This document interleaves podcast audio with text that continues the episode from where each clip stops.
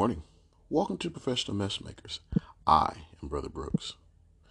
This morning we'll focus on the Jesus peace because peace is definitely necessary, one, but when we say Jesus peace, we're not talking about the peace of Jesus, although we could, but we're talking about the peace that Jesus gives.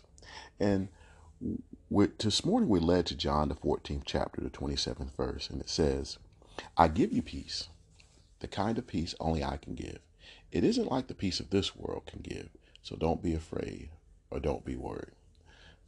I'm almost led to song because there was a song in a little little country church down in down in the low country that always said, uh, this love or this joy that I have, you know the world didn't give it to me and the world can't take it away.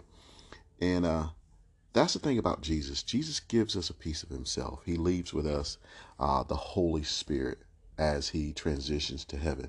And the Holy Spirit was a guiding force that was placed inside of us. It's a guiding force that uh, helps us do the right thing. It uh, it emboldens us. It helps us turn to God and it helps us do the right thing and be obedient. And Jesus left that with us on the inside of us. But also, when we talk about peace, you know, um, you know, we've talked lately in reference to the fact that, you know, Jesus said, let's go to the other side. And whether we're talking about the other side of the lake, as it was physically then, or to the other side of uh, situations, you know, um, it's tough. It's hard. And, you know, and, but Jesus tells us, you know, to have peace, you know, to move forward, to go about because he's got us. And he showed us that by him being in the bottom of that boat again on a pillow. If that ain't a picture of peace, I don't know what is. But he also talks about worry. He tells us in Matthew 6 do not worry about tomorrow, for each day has enough, for tomorrow will worry about itself. Each day has enough trouble of its own. And, you know, and he tells us that. And he gives us example about how God cares about the lilies of the field and the birds of the air and how God takes care of them, you know. Or he shows us, just like we talked yesterday, about Elijah we should have peace in Jesus in situations because we're going to face situations. It's just going to happen. But the thing is, can we get quiet? Can we focus? Can we tune into God? Can we pray? Can we pull up of our favorite verse or a word from Jesus to sustain us, to uh, to help us be emboldened, to help us go forth, knowing that despite what we feel may be the worst can happen, Jesus has already got it. Jesus has already won. God placed Jesus on earth to redeem us to himself. I heard the Reverend Billy Graham make a statement that out of all God's creation, God chose to love us and um, love us in relationship with him. And he talks about how he spoke about how the um, about how the Bible is a love story about God's interaction with his people and gives tons of examples of how he cares for us. It gives examples of how we've strayed, how we've been flawed, but still he's been with us and he's still with us to this day.